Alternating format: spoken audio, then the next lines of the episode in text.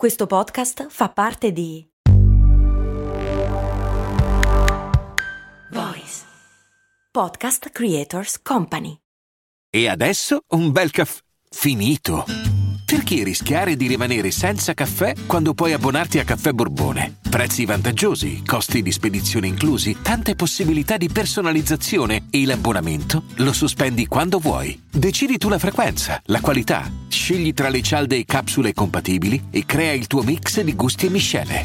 Mai più senza caffè con l'abbonamento Caffè Borbone. Tutte le info su caffèborbone.com.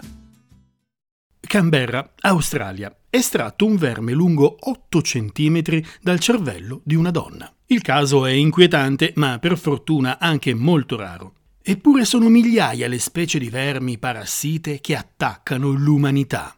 Questa è Discoscienza e io sono Andrea Bellati.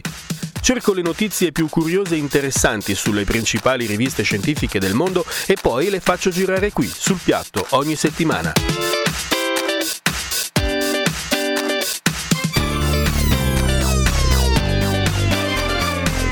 Discoscienza, la scienza suona bene. Suona bene. La signora australiana con letteralmente il cervello bacato ha 64 anni ed era già stata ricoverata nel 2021 perché lamentava dolori addominali, febbre, tosse e sudorazione notturna. Il motivo era inspiegabile. Poi nel 2022 è stata ricoverata di nuovo per una forte depressione con perdite di memoria. Insomma, il problema doveva essere neurologico, qualcosa aveva colpito il suo cervello. La risonanza magnetica infatti rilevò qualcosa di insolito e inquietante. Per questo i medici decisero di intervenire e anche in fretta. Bisturi, I neurochirurghi che l'hanno operata potevano aspettarsi di tutto tranne che trovare un piccolo verme sottile come uno spaghetto ma lungo come un dito guizzare nel cervello della povera paziente. Il verme, estratto ancora vivo, è stato inviato a parassitologi esperti per l'identificazione. Si tratta di Ophidascaris robertsi, un verme nematode parassita dei pitoni, cioè normalmente sta nei pitoni. E che ci faceva questo verme nel cervello della signora di Canberra? La donna come poteva essere venuta in contatto con il serpente e quindi con il verme? Nessun contatto diretto ha assicurato la signora, che però vive in una zona circondata da laghetti e acquitrini, dove vivono i pitoni tappeto, una specie molto comune in Australia, così chiamata per le macchie sulla pelle. La signora però ha l'abitudine di raccogliere e cucinare le erbe selvatiche che crescono sulle sponde dei laghi e probabilmente non ha cotto come si deve qualche verdura, sporca di feci di pitone, infestate dal verme parassita. Il verme poi si è fatto strada nel corpo della donna raggiungendo il cervello. Raccapricciante, vero? Ma per fortuna è un evento unico. Lo è davvero unico? No, è un evento unico solo per questa specie di verme.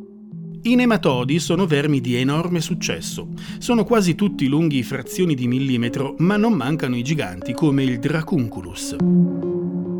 Si conoscono oltre 80.000 specie di nematodi, vivono ovunque e si adattano a condizioni impossibili per la sopravvivenza di altri organismi.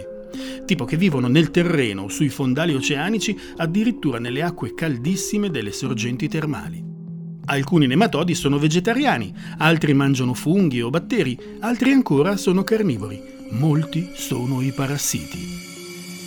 Si ritiene che il numero di specie ancora sconosciute sia oltre 400.000. Circa 15.000 sono le specie di nematodi parassiti, e quelli che conosciamo fino ad oggi.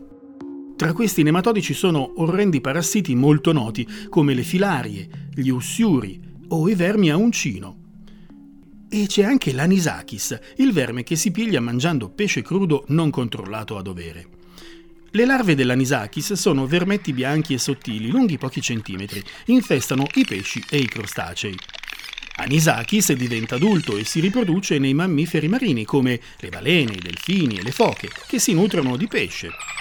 I cetacei e le foche poi eliminano le uova del verme attraverso le feci. Pesci e gamberetti mangiano le uova dell'anisakis liberate nel mare e il ciclo si chiude. Se ingerito da un essere umano, di solito l'anisakis muore, ma in alcuni casi può dare problemi infiammatori, nausea e dolori addominali. Per essere certi che il pesce che mangiamo non contenga anisakis ancora vivi, bisogna cuocerlo a una temperatura maggiore di 60 gradi.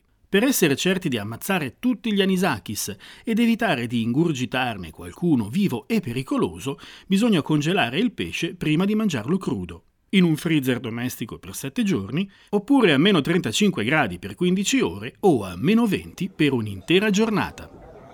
Non valgono i sistemi di conservazione alternativi al congelamento come la salamoia, il limone, l'affumicatura, l'olio e l'aceto, i quali non hanno alcun effetto sulla salute dell'anisakis. Infatti i ristoranti che servono il pesce crudo hanno l'obbligo di abbattere gli alimenti a temperature bassissime. Anisakis capita nell'essere umano soltanto accidentalmente mentre il nematode parassita che cerca proprio noi è anche il più famoso di tutti e anche il più grande, il Dracunculus. Dracunculus medinensis è un verme nematode diffuso dall'Africa al Medio Oriente. Le larve del Dracunculus vivono nel corpo dei copepodi, minuscoli e innocui gamberetti che pullulano nelle acque poco pulite. La dracunculiasi, ossia la malattia determinata dal dracunculus, era tipica dei climi aridi, dove nella stagione calda le persone erano costrette a bere acqua ferma e contaminata.